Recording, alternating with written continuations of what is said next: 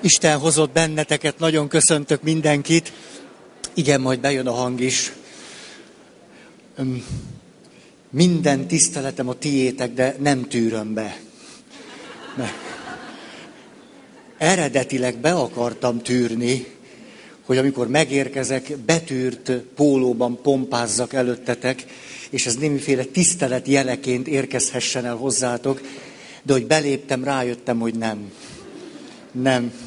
És mély örömmel tölt el, hogy vissza tudom idézni a tavalyi nyaramat, amikor az általatok kapott kamionos pólóban nyaralhattam nagy lyukacsokkal. Megvan, már alig várja, hogy fölvegyem. De jó, örülök, hogy itt vagytok, meg szeretem ezt a helyet. Szeretem, jó, jó, jó, jó itt. Na most, egy gyors ismétlés a meséről. Nem mondom el még egyszer a mesét, semmiképpen. A kígyó három levele. Egy picit azonban, hogy ráhangolódjunk, melegedjünk, nézzük meg, tényleg csak néhány fontos szempontot idézzünk föl, hogy mi minden megfontolásra jutottunk eddig. És ugye eljutottunk oda, hogy van egy főhős fiatal emberünk, aki később királyfi lesz, akinek nincsen édes anyja ebben a mesében. Ez azt jelenti, hogy úgy tűnik nagyon erős a férfi világban, a férfi örökség az nagyon kész benne, a női világban azonban bizonytalanul tájékozódik, nincsen kidolgozott öröksége, és ennek a hiányai mindaddig egyáltalán nem jelennek meg, ameddig fegyvert forgathat a hazavédelmére. Addig minden úgy tűnik, hogy a lehető legjobban halad. És azután pedig, amikor ő az egyetlen kérő, aki hajlandó vállalni azt a megpróbáltatást, hogyha a felesége előbb hal meg, akkor ő utána halljon. Tulajdonképpen ezt még mindig abból az általa ismert férfi világból jövő férfi logikával teszi meg, hogy ki más is lehet az, mint én. Ténylegesen egy életem, egy halálom, én ebben most beleeresztem magam. A nagy rendszerek az ifjú emberek idealizmusából táplálkoznak. Beleértve az egyházat is. Plö. Hogyha nincsenek fiatalok, akik jó örökséget hoznak az apai világból, abban jól megvetették a lábukat, és ennek kapcsán tudnak lelkesedni, sőt az életüket valamiképpen adni ezekért az ideálokért, például a hazájukért, az egyházukért, a nemzetükért, és így tovább, akkor mindaz a nagy összefüggés, amiben élünk, nem mehetne tovább. Nagyon nagy dolog, hogy fiatalemberként tudunk lelkesedni, és tudunk valamit annyira idealizálni, hogy akár az életünket is odaadjuk érte. Ez nagy dolog. És nagyon veszélyes, hogyha a fiatal embereknek ezt az idealizmusát kizsákmányolják. Bárki is, és bárhogyan. Minden esetre itt a fiatalember jól megvetette a lábát a férfi világban, ezért nem annyira ebbe a nőbe szeret bele, inkább a próbába, inkább a kihívásba, mert ez a terület ismerős neki, és ebből a szempontból szeretne diadaltaratni itt is, mint a harcmezőn. És akkor láttuk a ö, ö, ifjú feleséget, a király kisasszonyt, hogy ő vele pedig mi történik, hogy ő is az apai világ befolyása alatt áll, őről a, a mesében egyetlen finom utalás sem hangzik el arra nézve, hogy megszerette volna ezt a fiatalembert. Nem hangzik el utalás. Csak az, hogy megházasodtak, és aztán a megházasodás után valamikor bekövetkezett az ő halála. És itt akkor arról beszéltünk, hogy mennyire nem mindegy, hogy én egy szabálynak, törvénynek köteleződök-e el, vagy pedig egy másik személynek. Hogy téged szeretlek, vagy egy törvényt és egy szabályt követek és tartok meg. Egyébként, ha megnézzük a másik oldalról, ennek is van létjogosultsága. Az élet néha úgy tud tovább menni, hogy azt mondom, érted ezt, nincs kedvem megtenni. De a törvény elég fontos nekem hogy ennek is van létjogosultsága. Igen, néha pedig ez a személytelen dimenzió az, ami egy kapcsolatot tovább tud vinni. Igen, ez néha így van. De a mese sohasem mindenféle árnyaltságot és gazdagságot hozó történet, hanem mindig egy nagyon sajátos logikára jár. Ez a mese pedig arra a logikára jár, hogy azt látjuk, hogy itt nem a férfibe szeret bele ez a nő, hanem sokkal inkább az apai világból hozza a norma és a szabálykövetést, és az, ami kívülről valami gyönyörű értéknek tűnik, hűség, önátadás, együtt halni valakivel, az nem annyira egy másik, felé, másik személy felé való szeretetnek a megnyilatkozása, egyszerűen inkább valami törvénytisztelet, és mögötte mi áll? Két dolog. Sok félelem. Lesz-e valaki a halálban velem? Ez egy nagyon mély félelem. Jézusnak az alakja egy hihetetlenül, ha szabad így mondanom, forradalmian új koncepciót hoz a halálfélelem témájában. Mert az embernek van egy ősi félelme, az ősi félelem így szól, egyedül kell meghalnom. De azután megerősíthetjük magunkat azzal, hogy majd valaki fogja a kezem. Milyen ö, sokszor ismételt motívum amerikai filmekben, hogy két rendőr üldöz ötven rosszat, és az egyik halálos lövést kap. És a másik abba hagyja a rosszak üldözését, és azt mondja, hogy nem lesz baj. Ismerős ez a motívum. És bár két 500 kilós debella ember mégis megfogja a másik kezét, belenéz a szemébe, és azt mondja, nem lesz baj. Ez egy motívum arra, egy válasz arra, hogy milyen mély félelmünk tud lenni attól, hogy amikor meghalunk, egyedül leszünk. És azután a hitünkben, mindenféle emberi hitben milyen erősen meg tud jelenni az a motivum, hogy majd a halál után együtt leszünk. Hogy majd a halál után végül valami beteljesedik, és végül ott találkozunk. Nem csak a kereszténység sajátja. De azzal, hogy Jézus meghal a kereszten, és átmegy a halálon, ez egy nagyon sajátos üzenetet hordoz, és képvisel a mi félelmünkre, ez pedig az, hogy lehet, hogy amíg meghalok, lesz velettem valaki, a halál után lesz velem valaki, a halálban vagyok egyedül. És hogy azzal, hogy Jézus meghal és átmegy ezen a folyamaton, egyszer csak tulajdonképpen ezt a nagyon sajátos űrt, hogy addig is talán lesz velem valaki, utána is, de pont benne nincsen mellettem senki, ezt ő betölti. És itt elhangzik egy nagyon sajátos, ki nem mondott ígéret is. Igen, én a halálban is veled vagyok. Nem csak előtte, nem csak utána, benne is. De ezt nem akarom ragozni, csak azért akartam idehozni, hogy milyen ö, nagy félelme lehet ennek a király kisasszonynak. Hogy azt mondja, hogy muszáj, hogy velem halljál te is. És közben a másik motivum egy nagyon erős vágy. A nagyon erős vágy pedig arra vonatkozik, hogy talán mégiscsak lehetséges, hogy valakivel egyesüljek. Valakivel egy legyek. Hát ha valaki velem hal, talán ennél mélyebben el se tudom képzelni azt, hogy hogyan tudnánk egyek lenni.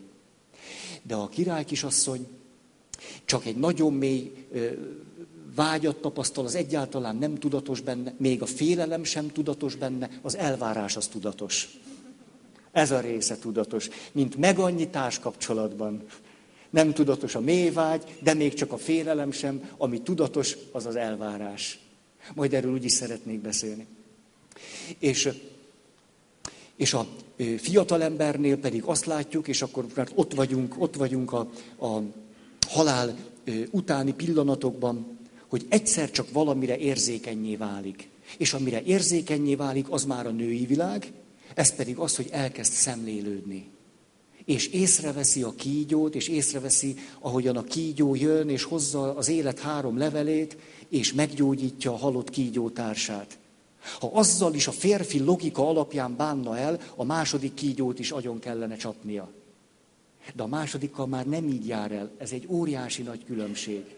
Ott már csak figyeli, hogy mit tesz a kígyó. És így jut valami új készségnek a birtokába. Mégpedig, hogy életet tudjon adni a feleségének. És itt megint megállnék egy pillanatra, hogy van itt egy másik fontos témánk, amiről a mese nem beszél, sokszor az is nagyon fontos. Itt pedig emlékeztek, tettem egy utalást erre, hogy nem születik gyerek. Azt mondja a mese, igen, és aztán így éltek és éltek, míg nem aztán halálosan megbetegedett a király kisasszony, és meghalt. Kimaradt az a fázis, hogy gyerekük legyen. És ez szimbolikusan nagyon jól mutatja azt, így is mondhatnám, nem tartanak ott. Egyszerűen a mese kifejező, hogy ők nem tartanak még ott. Előbb van az elakadásuk. Tulajdonképpen a közös világuk nem is alakult ki. Amikor meghal a király kisasszony, és a királyfi az életnek a három levelét ráteszi az két szemére meg a szájára, ott kezd valami közös világ kibontakozni.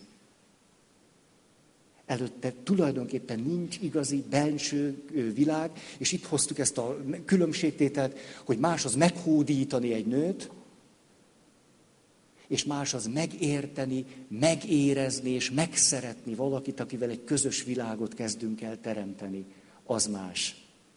És aki csak a férfi világból jön férfiként, és nincsen egy anyai világból jó öröksége, ő a nőt meghódítani és lenyűgözni akarja. És ez sikerül is neki. De a következő lépés nincs meg. És egy nő, aki szintén elakadt a saját női világával való kapcsolatában, ő sem tudja azt adni, amitől egy férfi egy közös világban ő tudna lenni. Ezért most elindulok. Ú, egy kicsit a nyögve nyelős, de most már mindjárt új anyagok jönnek. Hogy ezért egy nagyon fájdalmas fölismerésem lett nem olyan régóta, ami azt jelenti, hogy pár éve. Úgy szalad az idő. Ez a nem olyan régen hozott fájdalmas fölismerésem pedig az, hogy mindig arról beszéltünk, meg arról gondolkodtunk, meg gondolkodunk sokat, hogy a férfiak nem értik a nőket. És a nők ezt nagyon nehezményezik. Ugye így van? Hát ez nem igaz, hogy ne, nem értetek bennünket, hogy ufóknak tartotok. A nehézség szerintem ennél mélyebben van. Mert ha csak a férfiak nem értenék a nőket, a nők még egész jól ellennének. A nők azért nincsenek egész jól el, mert magukat nem értik. És nem véletlenül, hogy a mesében a nő beavatása valahogy azzal jár együtt, hogy a nőnek egyszer csak egyedül kell maradni valamiképpen, nem támaszkodhat egy férfire, ennek okán nem mondhatja azt, hogy azért vagyok boldogtalan, mert nem értesz meg, és nem szeretsz eléggé, és ezért a női beavatásnak mindig egy kulcsmomentum az a magány, ahol a nő vagy elkezdi megérteni magát és az ő saját női világát, vagy nagyon kiszolgáltatott marad egy életen keresztül, és sosem válik igazán felnőtt nővé. És ezért nem tud igazán társ sem lenni. Ezért a ma világában ez az én papi morzsám, hogy a nők legnagyobb nehézsége az, hogy magukat nem értik. És ebből nagyon sok zűrzavar támad. És könnyebb ezt úgy ö, ö, megélni, hogy mennyivel jobb lenne az élet, ha te értenél engem. De ö, magad helyett egy férfi nem érthet téged. Ez a felnőtt nővé érésnek egy kulcsmomentum, amikor erre valaki rájön. Pontosan ugyanúgy, mint hogy a megbocsájtásban is van. Megbocsájthat az, akivel szemben bűnt követtem el, megbocsájthat Isten, de van egy harmadik lépés, hogy én megbocsássak magamnak. Isten nem tud nekem megbocsájtani magam helyett. Hát Isten megbocsájt, és utána én nekem is meg kell bocsájtanom magamnak. A nőknek ma nagyon nehéz. Nagyon. Mert a nők kollektív értelemben sosem voltak még ilyen nehéz helyzetben. Soha. Egy annyira nehéz helyzetben vagytok, hogy leemelem a kalapom előttetek. Hát nem is tudjátok megoldani. A... Ezt, ezt, ezt nem bírom ki. Ezt, ez mikor múlik el belőlem? Na most, ugye ott, ott ragadtam le. Hát ez az utolsó alkalom a témára, mert az utolsó alkalom, ami 31-én van, akkor már kérdésekre válaszolok. De már rájöttem, hogy ki fogok én ezen a férfi logikán. Nem fogom befejezni ma. A kérdések rovására húzom még egy kicsit. Szóval, milyen nagy kérdés az ma, óriási kérdés, a jelenlegi statisztikákat, most a legfrissebb statisztikára, ha jól emlékszem, minden hatodik házasságban, társkapcsolatban van probléma valamelyik fél meddőségével. Minden hatodikban. Még 15-20 évvel ezelőtt olvastam statisztikát, ott minden tizedikről volt szó, most minden hatodik. Hihetetlen nehézség ma, ahogy erről szóltam, a nőknek ma nagyon-nagyon-nagyon nehéz. És hogy mennyire nehéz, ez abban is megtestesül, hogy nehéz megfoganni. Hogy ma nagyon sok nőnek nehéz megfoganni. És akkor elkezditek járni a kálváriát egy év, és két év, és öt év, és nyolc, és tíz, és nagyon sokan lobogtatják az orvosi papírokat, hogy nincsen semmi baj. De akkor mi van? És itt érdemes például a pszichoterápiából hozni egy megdöbbentő tapasztalatot. Ez pedig az, hogy nagyon sokan, akik funkcionális meddőségtől szenvednek, orvosi segítséggel mégiscsak meg tudnak foganni, mégiscsak gyereket szülnek, és utána jönnek terápiára azért, mert nem tudnak a gyerekükkel mit kezdeni. Mert nem volt véletlen az, amiért nem tudott megfoganni. És mert nem volt véletlen, még nem tartott ott, ezt biológiai ügyességgel át lehetett hidalni, tehát egy problémát átugrottunk, a személyiségfejlődés ott nem történt meg, és ugyanez a probléma most már az élő gyerekkel jön elő.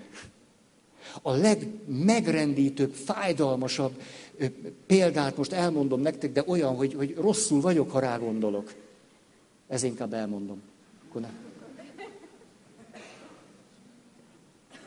Azt mondta egyszer egy anya a saját gyerekének, aki a Lombik Baby program kapcsán fogalhatott és születhetett meg.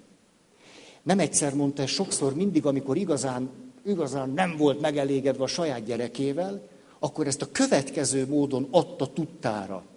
Te csak egy kális gyerek vagy. Te ne beszélj, te egy kális gyerek vagy. Utalás a káli intézetre. Ez számomra olyan szívfacsarítóan megrendítő, hogy ez e, e, nem tényleg el, elakad a szavam a pszichoterápiás tapasztalat megrendítő tapasztalatokat hoz, hogy valaki, aki valójában nem tartott belül, hogy gyermeke születhessen, és itt van egy komoly elakadás, hogyha átugorja ezt a problémát, a probléma attól nem oldódik meg. És ezt próbáltam most kifejezni. És akkor most minden együttérzésemet latba vetve egy picit erről, hogy ebben a mesében is a nő nem fogam meg, nem szül gyereket, nem történik meg, egyszerűen nem tart ott. Nem tudjuk, hogy ő nem tart-e ott, vagy a kapcsolat, föltehetően egyikőjük sem tartott. Ma ennek a mesének a két főhőse titokban nagyon sok pénzért menne el a Káli intézetbe.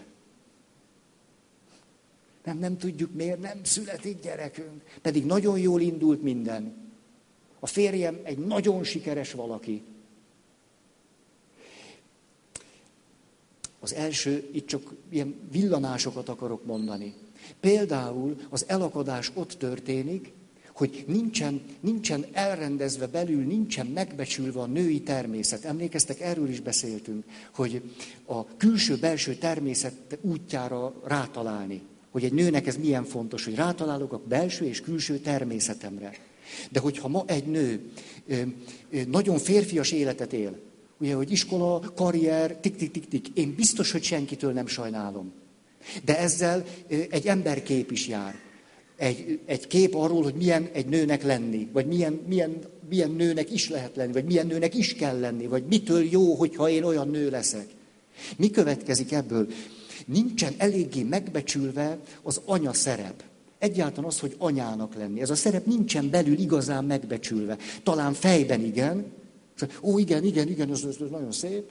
És belül meg, belül meg egy félelem, hogy nem, hát ha, ha én csak anya leszek, az egész világ az anyaságot nem értékeli.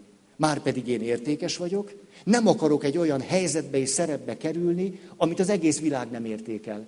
Mert ma már se a férfi, se a nő nem értékeli különösebben, hát én viszont értékes vagyok, nem akarok ebbe a szerepbe belecsúszni.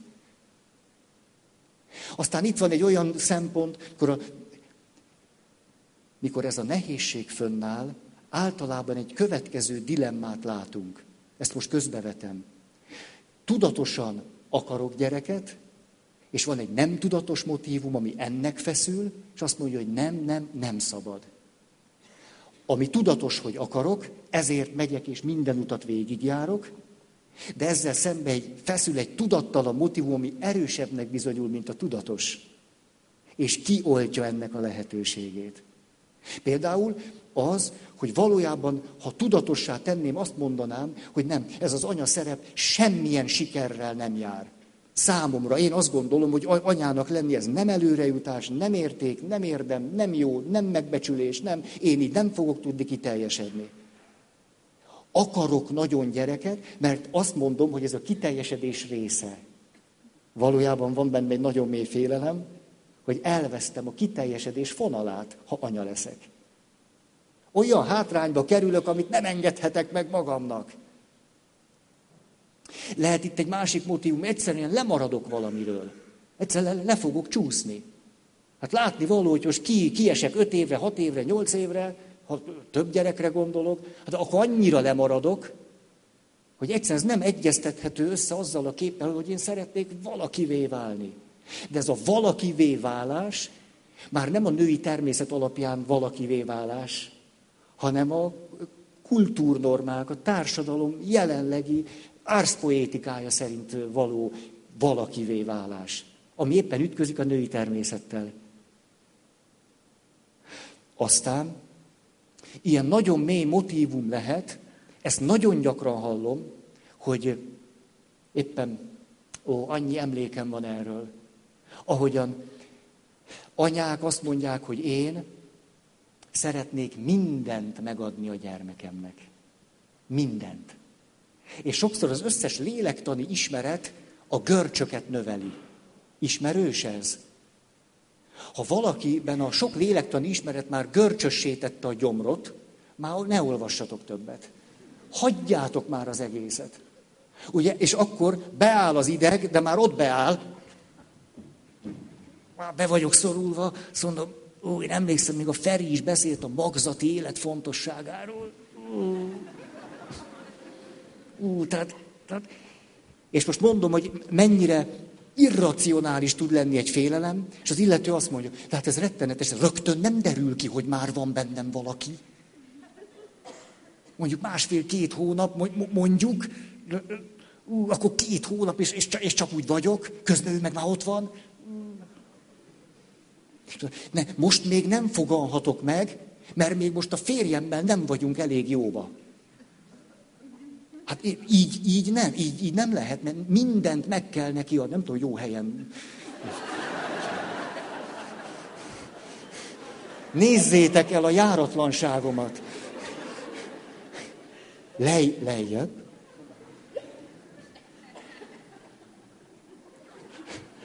Jó, so, nekem nem lesz sose tökéletes. Tehát, szóval, akármilyen egészen megdöbbentően hangozhat is, de például az összes lélektani ismeretünk is, nem a lélektani ismeretekkel van a baj, nyilvánvalóan, szegény nem tehet róla, hogy van, de hogy ezek is táplálhatják azt a félelmet, hogy már az első kilenc hónapban iszonyatosan el lehet szúrni. Annyira, hát most már minden könyv ezt mondja, az a magzatikor, meg az első néhány év. Észre se veszem és elszúrom. Ez hihetetlen erős kiszolgáltatottság lehet, és akadálya annak, hogy az a gyerek megfogadjon és megszülessen. Ez lehet, hogy nagyon furcsán hangzik, és mégis az emberi lélek simán. És sokszor annak, hogy egy gyerek van csak egy családban, ugyanez a dinamika van a hátterében.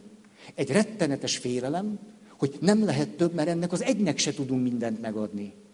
Hát nem, nem, nem. Ma felelősen, hogy mindent, és az iskolák, és a különórák, és a adidas cipő, kamionos póló.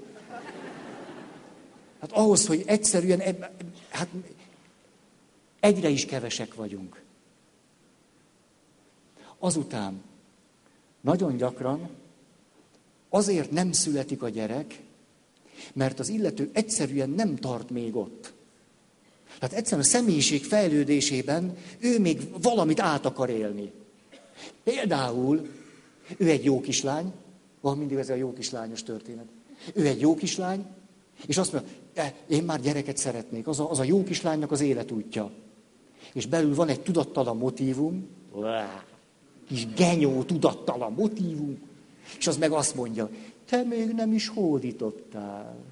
Semmi flört nem volt az életedben. Nincs egy fia csábítás se.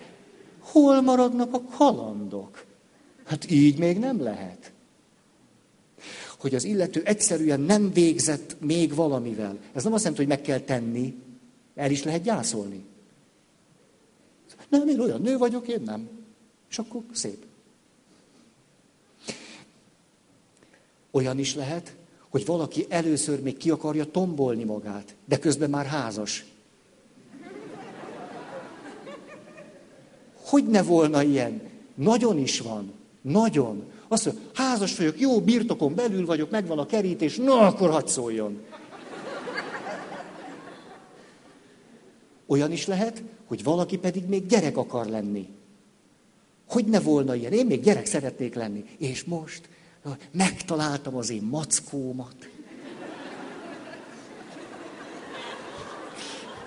És hát, ne, hát hol, hol, hol, hogy jönne már ide még egy gyerek? Itt vagyok én.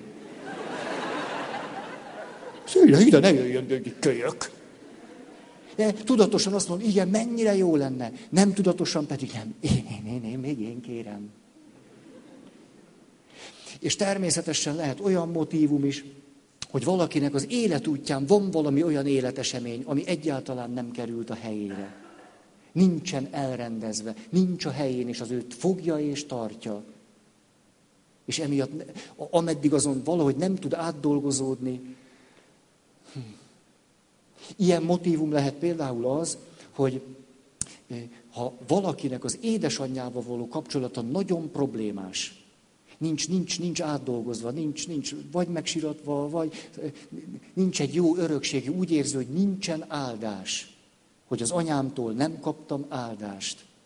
Hogy van egy tudatos vágy, én szeretném majd másképp csinálni, sokkal szebben, és de vágyok egy gyerekre, belül pedig van egy rettenet, azt se tudom, hogy kell anyának lenni. Gőzöm sincs.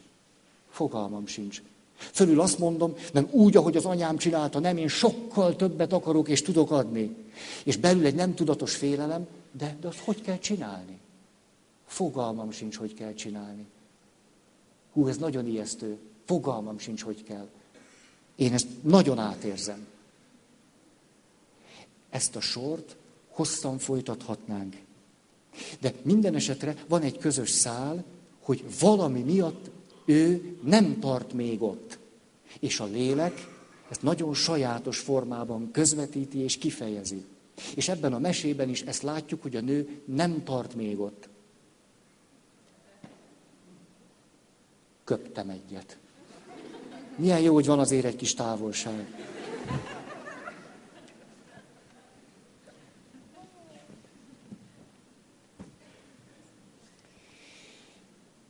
Hogy hallottuk a mesében? A nő, ahogy új életre kell, egyszer csak megváltozik. És azt mondom, megváltozik, és beleszeret a férfibe, aki az életét adta volna, és aztán az életét adta. És mi történik? Pont fordítva. Azt mondanánk, és ugye ez a férfi logika hihetetlen, hogy milyen háládatlan. Micsoda egy hálátlan nőszemély. Azt gondolom, hogy az itt ülő férfiaknak a zöme ezt átélte. Hogy egészségedre. Hogy ezt a hálátlan, hogy tud ilyen lenni? Ez azonban a mesében nem erkölcsi kérdés. Itt nem erkölcsi kérdés, hogy miért olyan, hanem itt történik a nővel valami nagyon fontos dolog. Ez pedig az, hogy végre beleszeret valakibe. Hmm. Dezúzós kis történet. Ez nyilvánvaló, hogy a ma világának is egy klasszikus modellje. Megházasodok nagyon sajátosan, még az apai világból indulva, törvényt tisztelve, és ott hűséges akarok lenni. És természetesen templomi esküvő, holtomiglan, holtodiglan, ha tudattalan motivum felszínre kerül, akkor holtodiglan, holtáiglan. Ahogy egy kedves valaki mondta az esküben,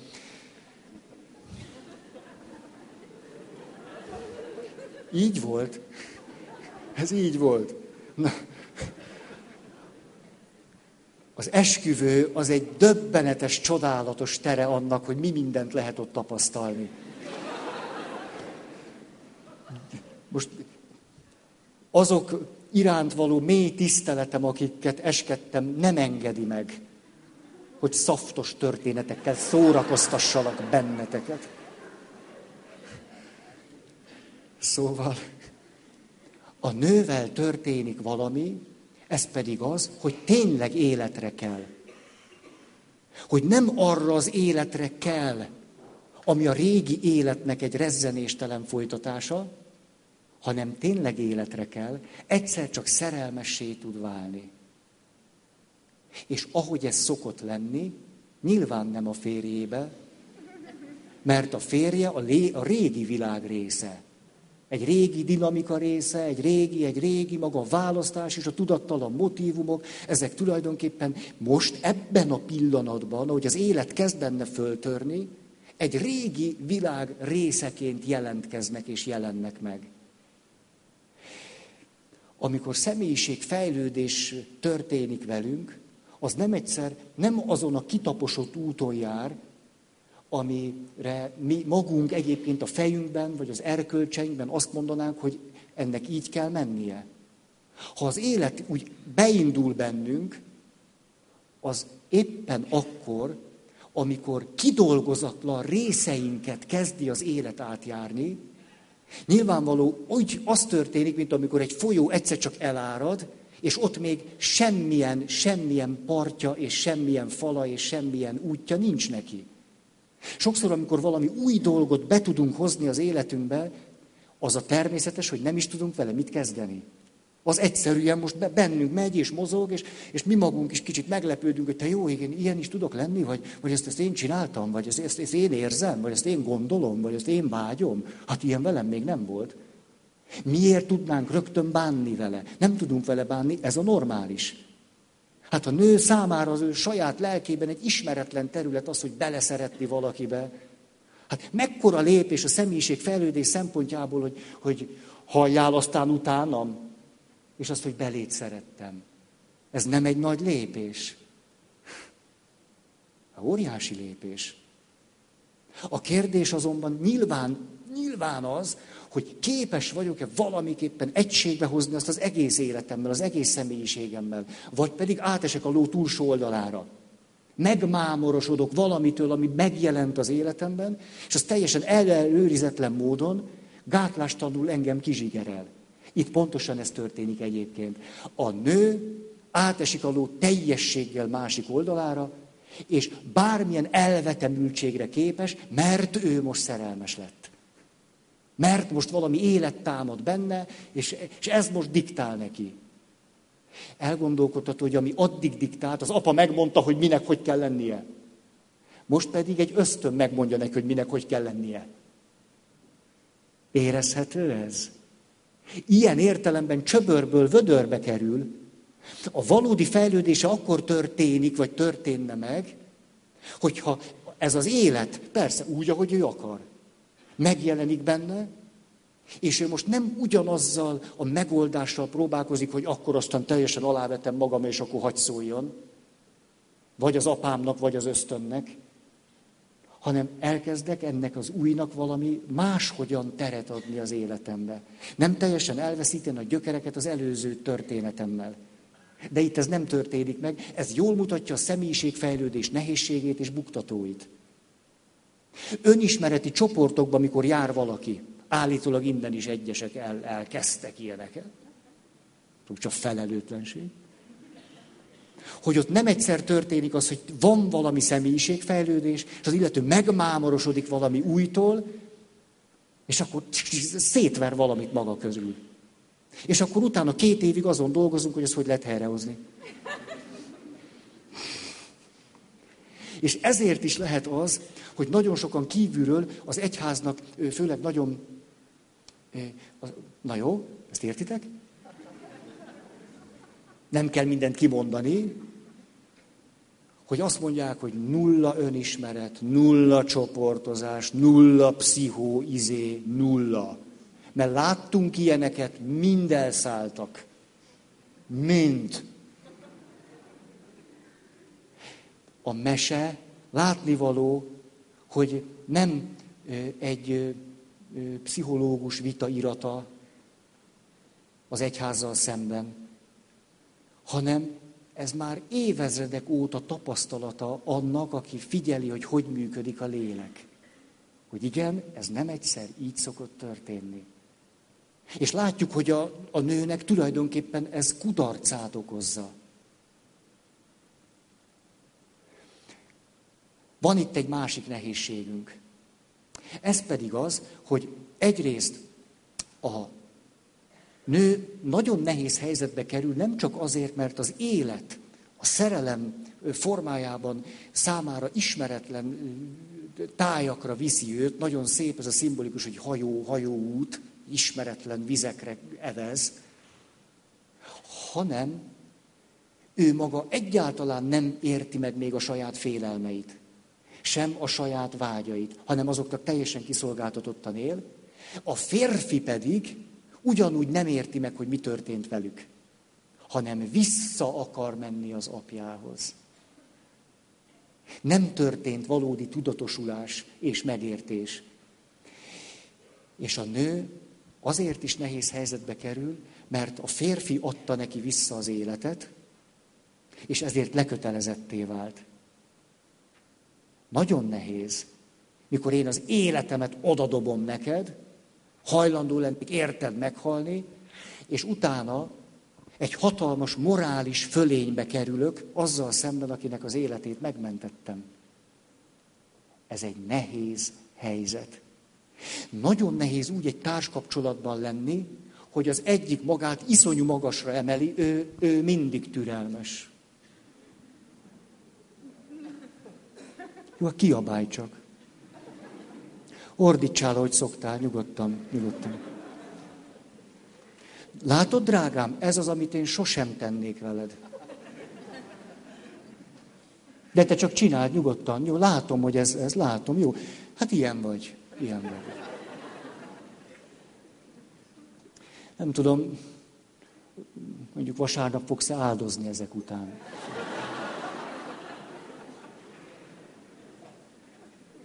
Jó, egyébként a te dolgod.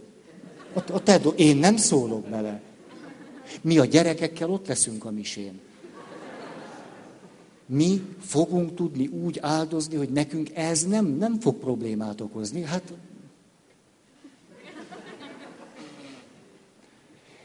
egy kapcsolatban, amikor ilyen hihetetlenül az élet hozta alá fölé rendelő helyzet támad, úgy nehéz társkapcsolatban lenni. Ez furcsa lehet, és mégis a léleknek van egy ilyen működés, hogy a nehéz ilyen értelemben alávetetnek lenni. Nehéz. És hogyha a királyfi nem veszi észre, hogy itt mi történik, és nem emeli magához, és nem megy oda, ahol a király kisasszony van, akkor ez az alá fölé rendelő helyzet tönkre tudja tenni a kapcsolatot. Akár milyen furcsán is hangzik. Tönkre tudja. És sokszor, emlékszem, évekkel ezelőtt beszéltünk erről, hogy annak a félnek a felelőssége, akit megcsaltak. Ugye a, mi világunkban főleg ez ilyenkor szokott megjelenni, ez az alá fölé rendelő helyzet. Én vagyok például egy nő, akit megcsaltak. Ez azt jelenti, mikor kiderül, hogy én morális fölénybe kerülök a férjemmel szemben. Alá fölé rendelő helyzetbe kerülünk, és ha megbocsájtok, ez még inkább így lesz. Ez kikerülhetetlenül így van. Most nagyon nagy kérdés az, hogy mit kezdek én ezzel a morális fölénnyel. És évekkel ezelőtt hosszan legalább egy alkalmat szántam erre, hogy az áldozat felelőssége a kapcsolatban, a kapcsolatért. Ugyanis sokszor nem a megcsalás az, ami a kapcsolat folytatását ellehetetleníti, hanem az áldozatnak az a morális fölénye, amit nem hajlandó többé elengedni. Ami újból és újból hivatkozási alappá válik. Egy olyan kikezdhetetlen, erős fegyver, amivel szemben a másik mindig vesztes lesz. Egy ilyen helyzetben hogy fogunk szeretkezni? Egy hatalmas morális fölénnyel élő valakivel hogy lehet szeretkezni? Nekem itt nagyon nagy kérdőjeleim vannak. Ezért óriási felelőssége van a kapcsolatért annak a valakinek, aki nagyon sajátosan áldozat lett, illetve aki morálisan fölénybe került. Ő neki nem egyszer bizonyos szempontból nagyobb vagy élesebb a felelőssége. Főleg akkor, hogyha az, aki elkövetett egy bűnt, valóban bocsánatot kér, és igyekszik jóvá tenni a vétkét. Ilyenkor óriási felelősség hárul az áldozatra. És például a mi világunkban az áldozatnak a felelősségét teljesen az árnyékba toltuk. Erről szinte sosem beszélünk. A, na jó. A nő tehát valószínű, hogy két dolog miatt is azt az utat választja, amit választ. Választhatna mást is, de itt látunk két motivumot. Az egyik, az élet, még benne persze rendezetlenül, fölszínre törött szerelem formájába, a másik pedig keres valakit, akivel valamiféle társ helyzetbe kerülhet. Itt nagyon érdekes, hogy jóval maga alávalót keres. Ez nagyon érdekes, ez a párhuzam. Ugye, akik befejeztétek a mesét, sokan úgy írtátok, hogy hajós kapitány. Ez nagyon érdekes hogy miért gondoltátok, hogy hajós kapitány, hajósról van csak szó. És látszik, hogy nem bírta el a lelketek. Hogy a király is azt mondja, hogy egyszerű hajóssal áll össze. Így van, a legtöbb mese befejezésben átírtátok hajós kapitányá. Nincs hajós kapitány a történetben. De nem bírtátok elviselni ezt, hogy a király csak úgy, jó.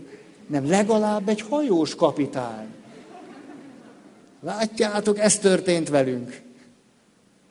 Na most, tulajdonképpen itt a nő a személyiség fejlődésnek egy nagyon fontos lépésére szánhatja és szánta is el magát, ami azonban a kapcsolat tönkretételével fenyeget.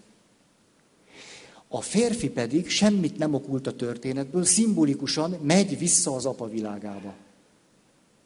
Nem kezdik el kidolgozni ezt az új világot vagy életet, hanem megy vissza oda. A bukások ebből a szempontból szimbolikusan törvényszerű. Nem tudom, hogy fáj-e nektek ez, vagy biztos van olyan, aki csak azért nem megy el, mert nagyon bent ül. És azt mondja, na még, még tovább folytatja ezt az erkölcstelen dumát, ez soha többet nem jövök. Ez az erkölcstelenségnek, ez a rejtett propagálása. Ez egy pap.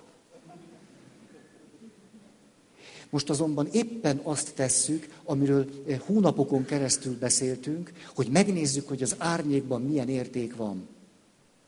Hogy van-e ott valami érték, hogyan látnánk, hogy, hogyan próbálhatjuk mi integrálni azt az értéket, ami nagyon is a mi kultúr kereszténységünkben az árnyékban van.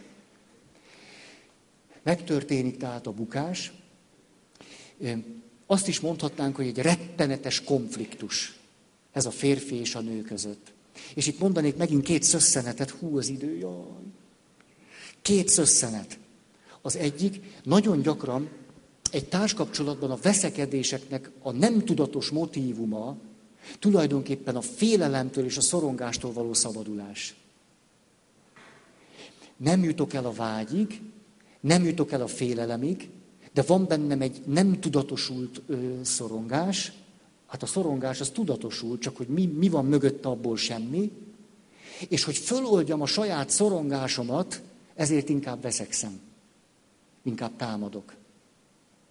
Például, amikor a férfi nem elégíti ki a szükségleteimet, nem figyel rám eléggé, pontosan tudja, hogy az én szeretett nyelvem a minőségi idő az én szeretett nyelvem a minőségi idő. Nem az enyém, csak mondom, az az én. A minőségi idő. És nem kapok belőle. Mit tesz a feleség? Nem a mély vágyát hozza elő, és azzal kezd valamit. Nem a félelmét mondja el a férjének, hogy egyre rettenetesebben aggódok. Mi, mi, mi lesz így velünk? Én fél, félek, féltem a kapcsolatot. Félek. Érted ezt? Félek. Nem tudom ez, hogy lesz így. Félek, mert itt van valami nagyon fontos, és te ezt egyáltalán nem, nem látod, vagy nem, nem, nem értetted még meg. Én ettől most már egészségedre. Ez belőlem előhoz sok mindent. Félek. Hát lehet, hogyha mondjuk nyolcszor elmondom ezt egy férfinek, talán meghal belőle valami. De Se a vágy, se a félelem. Mi az, amit a nő kommunikál? A haragját, az indulatát. Ugye a harag és indulat. A férfi pedig természetesen a haragig jut csak el, és arra válaszol. És mit csinál? Védi magát. Akkor itt van két ember, aki fél, és közben egymást szapulják. Szép játék. Mind a ketten egyre jobban félnek, és egyre jobban küzdenek, veszekednek, harcolnak, és egyre jobban a saját szorongásukat a haragjukkal oldják. Ennek a mesének van és lehet egy ilyen látása.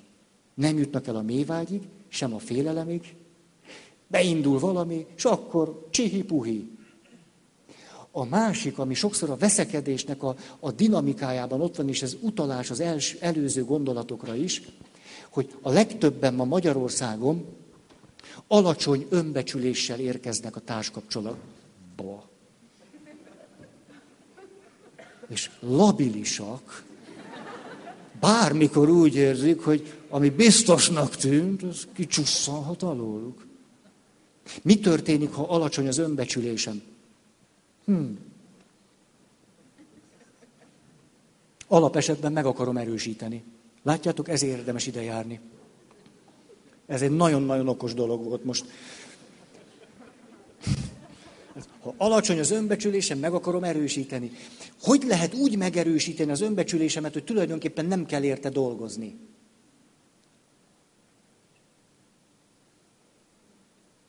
Úgy van.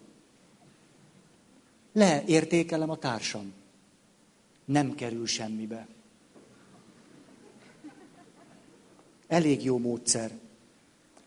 Tehát elkezdek veled veszekedni, leannyizlak, lebecsüllek, le, hogy lehet, nem tudsz, egy pirítós nem tudsz megcsinálni. Hát, drágám, gyere, megmutatom. Hogy készül a pirítós? Figyelsz? Már hogy elkezdted, nem volt jó.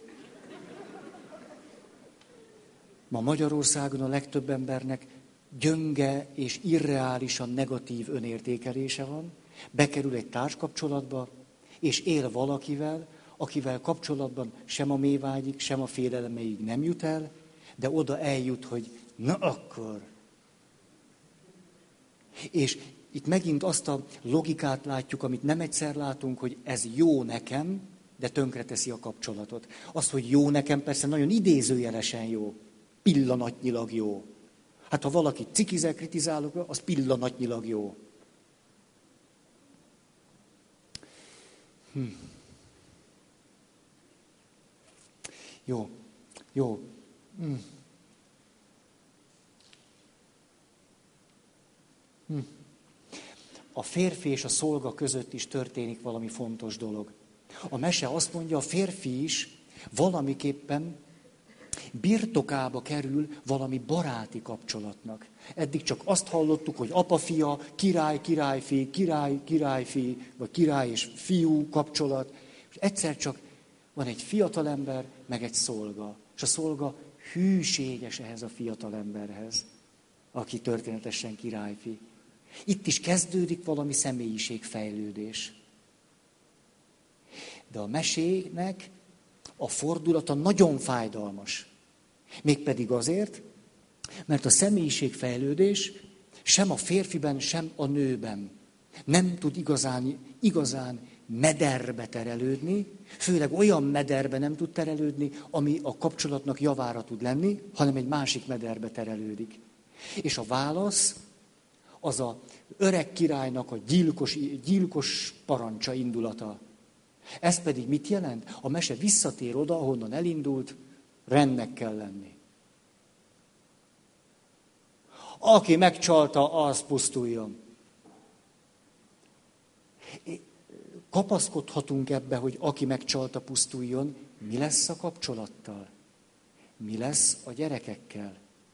Én most nem erkölcstelenségre buzdítok bárkit, csak az árnyékból előveszem ezt a témát. Ó, elérkeztünk oda, hogy nézhetnénk, hogy hogy fejeztétek be a mesét. Azt hiszem, elérkeztünk ide. Emlékszem, két instrukciót mondtam. Az egyik, ne legyen happy end. A másik kérés az az volt, hogy de tudjatok benne hinni. Tehát olyan, úgy fejezzétek be, hogy ne legyen egy ilyen nagyon olcsó happy end, mert abban is se hisztek. De olyan legyen, amiben hinni tudtok. Nagyon érdekes befejezéseket kaptam, néhányat elolvasok, illetve idézek. Az egyik. Van, aki úgy fejezte be a mesét, hogy ha minden úgy marad, mint volt, akkor miután megölette az öreg király a királylányt, és a hajóst, nem kapitány, hajóst, utána a férjen is betöltötte a törvényt. Vagyis őt is utána küldte a tenger habjaiba. Hiszen a törvény az törvény. Nem változott meg. Érezhető, hogy ha ezt így fejezzük be, ez a törvény totális diadala az élet fölött. De hát valami egészen embertelen diadal. Na jó. Azt mondja, egy másik befejezés, hogy amikor meghal az öreg király lánya és a hajós, aki nem kapitány, az öreg királyt esztelen indulat szállja meg, leöleti a fiút és a szolgát, hogy megkaparintsa az élet három levelét.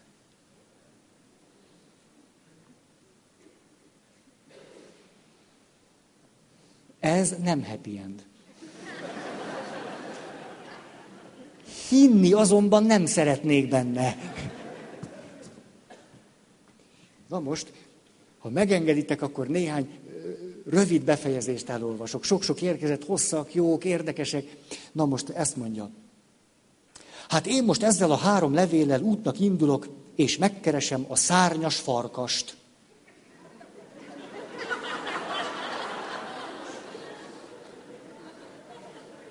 Tapasztalt keddi alkalomra járók. Így találkozik két mesemotívum. Mondja a királyfi, aki vagy ketté harap, vagy nem, de ahhoz nekem is lesz pár szavam. Utam során pedig addig is, míg rátalálok a szárnyas farkasra, gyógyítani fogok. Mindenkit meggyógyítok, akivel találkozom, és kéri. Hűséges szolgám, Bence, egy újabb motívum, továbbra is társam leszel-e kalandjaim során. Bence némán rábólintott. Drága volt mátkám, védket fölött én szemet hunyni most nem tudok. Ez most egy vallomás. Nem az enyém, csak De halálodat egyáltalán nem kívánom. Félre lépésed leoldja rólam a régi ostoba megállapodásunk kötelékét. Sokkal inkább kívánom, hogy légy boldog azzal, akit szívedből igazán szeretsz, de előtte alaposan gondold át a házasodási föltételeid.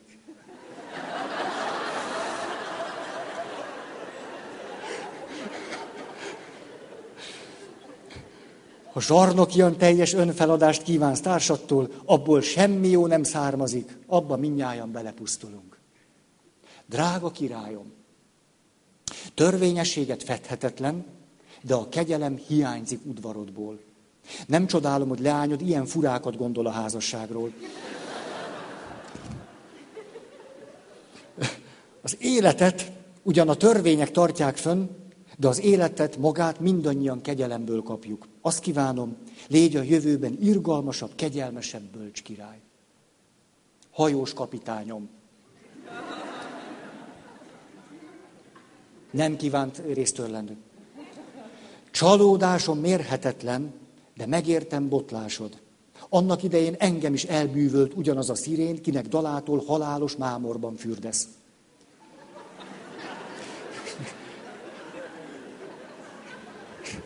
Ó, ide könnyű nevetni más meséjén.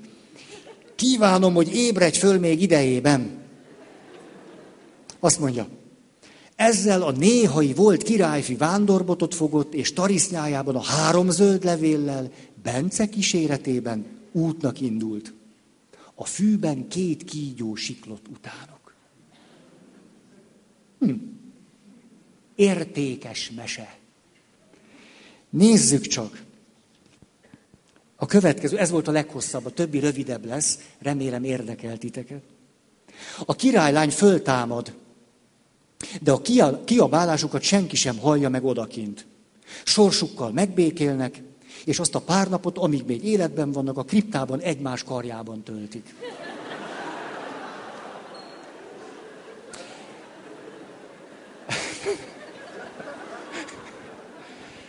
Egy piciny Rómeó Júliás beütése van ennek a mese befejezésnek.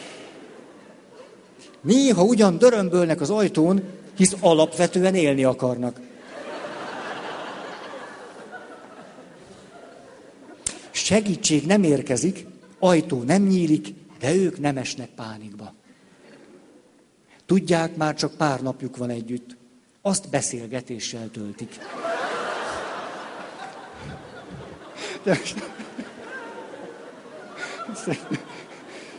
Mikor már járni sem tudnak, átkarolják egymást, és így halnak meg. Olyan, tudjátok, érdekes ez, hogy, hogy azt hiszem, erre mondják azt egyáltalán nem közhelyszerűen, hogy az egyik szemem sír a másik nevet. Hogy ténylegesen, ahogyan olvasom ezeket a befejezéseket, érezzük, hogy hol bicsaklik meg a befejezés, ugye, hogy hol, hol nem ad választ valami nagyon alapvető dologra, akkor ezen elkezdünk nevetni. Én legalábbis így, így vagyok vele. De közben meg van benne valami nagyon gyönyörű szál. Mert van benne. Ugye, és milyen érdekes ez a kettősség, hogy, hogy, hogy milyen nehéz egy mesét úgy befejezni, hogy valahogy ott a dolgok valahogy, valahogy egy igazi mesei fordulattal a helyükre tudjanak kerülni. De nem könnyű befejezni így egy mesét. Nagyon nem könnyű. És tudjátok miért? Nagyon izgalmas ez nekem. Mert hogyha hosszú töprengés után sem tudjuk a mesét úgy befejezni, hogy az ne legyen alpárian, happy endes, de közben ne legyen patakokba foly vér, Shakespeare-es, hanem valahogy olyan, amiben hinni tudunk.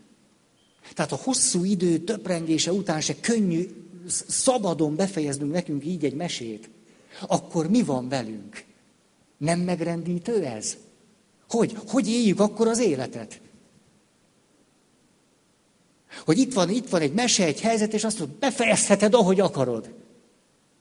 Ne legyen irreális, tudjál benne hinni és nem is könnyű befejezni. Nekem ez nagyon-nagyon elgondolkodtató. Nagyon. Úgyhogy folytatom. Azt mondja, én ott folytatnám másként, hogy a királyfit és a hű szolgáját a király előszólítja a rejtekből. Amikor a hazug mesét előadó királylány meglátta a férjét, azon nyomban összeesett és meghalt. Nagy volt a döbbenet, az öreg király is megrendült, bár korábban azt, azt az a gondolat forgatta magába. Jó, ez, ez, hogy halálra adja család lányát és a hajóst. A szomorú jelenetet látva előlépett a szolga, és azt mondta, Uram, királyom, van egy lehetőség, hogy lányod újra éljen. A királyfit is ez mentette meg. Tedd meg, amit tudsz, mondta a király. És ekkor a szolga rátette a halott királylány szemére és szájára három levelet, és az tüstént életre támadt. Mindenki nagyon elcsodálkozott. Lányom, mondta neki a király, bár korábban gaztettedet halva halálra akartalak titeket adni, úgy döntöttem, hogy választás elé állítalak. Választhatsz, hogy király kisasszonyként vagy hajós feleségként akarsz tovább élni, föltéve, ha a király, illetve a hajós elfogadja a választásod. Itt egy mediációs ülésbe csöppentünk be. Tanácstalanul nézett maga elé a király kisasszony, hiszen sem a királyfit, sem a hajós nem szerette. És ez a mesei fordulat. Tehát tanástalanul nézett maga elé a király kisasszony, hiszen sem a királyfit, sem a hajós nem szerette, hanem a szolga iránt lobbant lámra.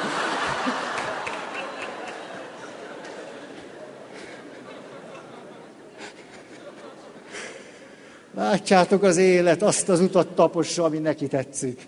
És azt mondja. Azt gondolta magában, majd csak megleszek valahogy a királyi udvarban, és bűnbánó arccal a királyfira nézve jelezte, hogy őt választaná. De a királyfi, aki szintén a három levél keltett életre, és akiben szintén ugyanazon hatást keltett, mint legelőször a király kisasszonyban azt felelte. Én inkább hazamegyek édesapámhoz, sokat tanultam, találok magamnak megfelelő párt. Vagy pártot. Nem maradt más a király kisasszonynak, mint a hajós. Aki még azzal a szenvedéllyel szerette őt, mint amit akkor érzett, amikor a királyfit a vízbe dobták. Ő nagyon megörült, hogy megmenekült a haláltól, és elnyerte a király kisasszony kezét. Rendben van, fiam, mondta, a király a távozó immár nem királyfinak. Menj haza, gazdagon megjutalmazlak, hű szolgádat is megtarthatod. Köszönöm, király uram, ha megint jön az ellenség, csak üzenj nekem.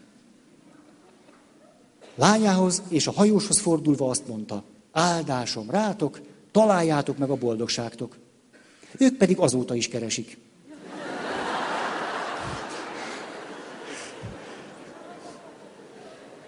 Kérem szépen, ez a mese befejezés a végén komoly arányérzékről tesz tanúbizonságot.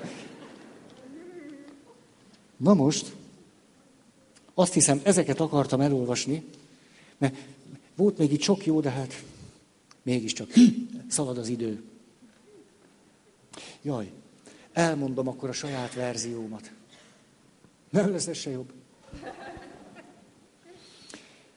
Meghal a király kisasszony, és behelyezik ugyanabba a kriptába, szakasztott ugyanabba, mint annak előtte. És mi történik? Eltelik az első éjszaka, és mindenki nyugodtan alszik, és egyszer csak, hogy fölvírod a nap, bűnbánó arccal a szolga odalép a királyfihoz, és azt mondja, Uram, királyfim, én nem tudom, hogy történhetett, de a három levélből, az élet három leveléből valahogy egyet elvesztettem. Hát a királyfi csúnyán néz a szolgájára, de hát mert hűséges volt a bajban, megbocsájt neki, és a második éjszaka is álomra hajtja a fejét, ő meg az öreg király, mind akik jól végezték dolgukat.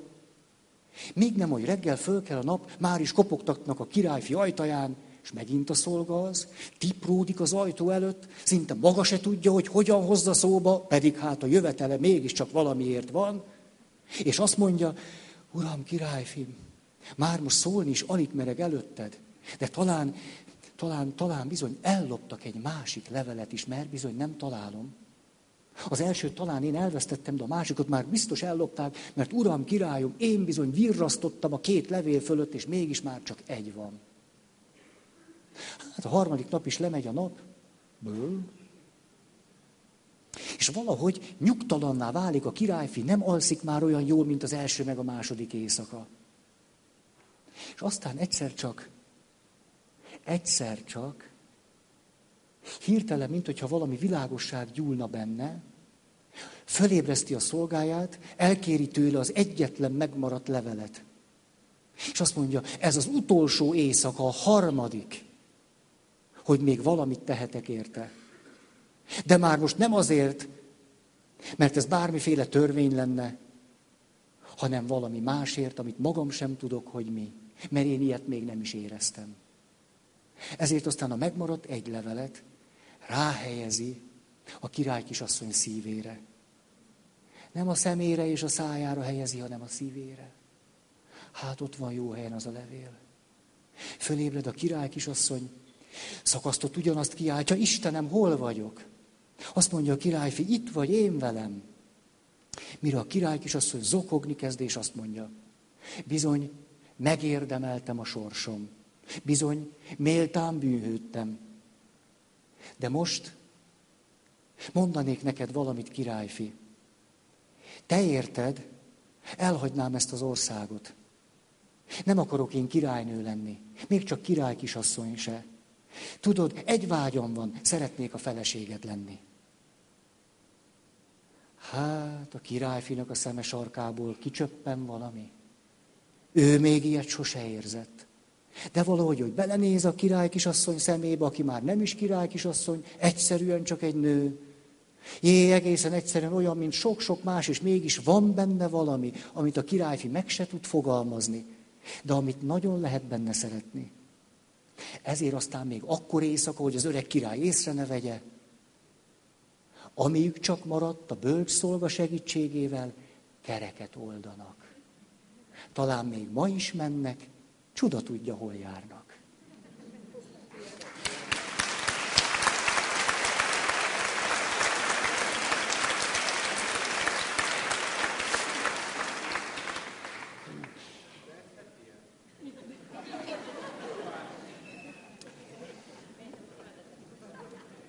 Igen. Elhangzott egy mély sérelem, hogy ez egy guztustalan happy end.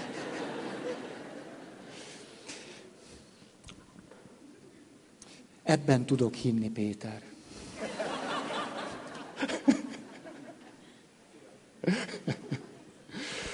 Szóval elmondok akkor egy történetet. Hmm nem akarnék vitatkozni ezzel, hogy ez egy happy end.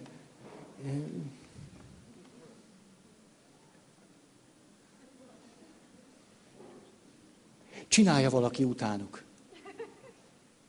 Se lakás, se állás, se örökség, se haza. Igen, kétszer. Jól van, jól van megértem az elégedetlenségeteket. Elmondanék akkor egy záró valamit. Pöttyös mise volt nálunk. És a pöttyös misén azt kérdeztem a gyerekektől, gyerekek, szokott-e veletek olyan lenni, hogy nagyon nyugtalan a szívetek? Nagyon nyugtalan, és szorongtok, és féltek, és nincs benne béke, Kinek az arcát képzelitek magatok elé? Nagyon szép válaszok születtek, hogy a gyerekek kinek az arcát képzelik ilyenkor maguk elé, és utána olyan játékot játszottam velük, hogy leírtam, hogy valakinek mi tükröződik az arcán, és a gyerekeknek meg kellett mondani, hogy mit néznek. Vagy kit néznek.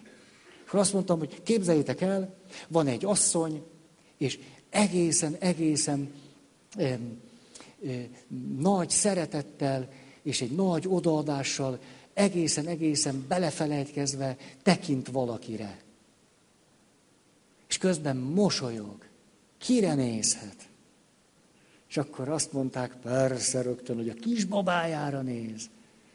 És akkor azt kérdeztem, egy fiatal ember, dölcegi fiú, és a fiatalember pedig úgy néz valakire, mintha el lenne varázsolva, mintha meg lenne babonázva, mintha az egész világon semmi más nem lenne, csak az a valaki, akit ő néz. Mit gondoltok? Kire néz ez a délcegi fiú? És tudjátok, mi volt az első válasz? Hogy a feleségét nézi. Ezt mondták. Nem is a szerelmét, na a szeretőt, az pláne nem. Mégiscsak templomba vagyunk a feleségét nézi. Hát azért ez nekem nagyon tetszik. Látjátok, az 5-6-7 éves gyerekek még azt mondják, hogy ez a délcegi fia feleségére tekint így. Úgyhogy én ezzel be akarom most zárni, és a következő alkalommal tudom, hogy lesznek kérdések. A kérdésekre próbálok majd reagálni, valamit mondani, tudjátok, válasznak ne tekintsétek, amit mondok, valamit, ami eszembe jut róla, fogok mondani, de még a témánkat szeretném lezárni. Az azt jelenti, hogy arra legalább még egy, egy 20-30 percet szeretnék szánni. Azért, hogy valahogy legömböítsük ezt az évet. Hmm. Nagyon köszönöm a figyelmeteket. Köszönöm.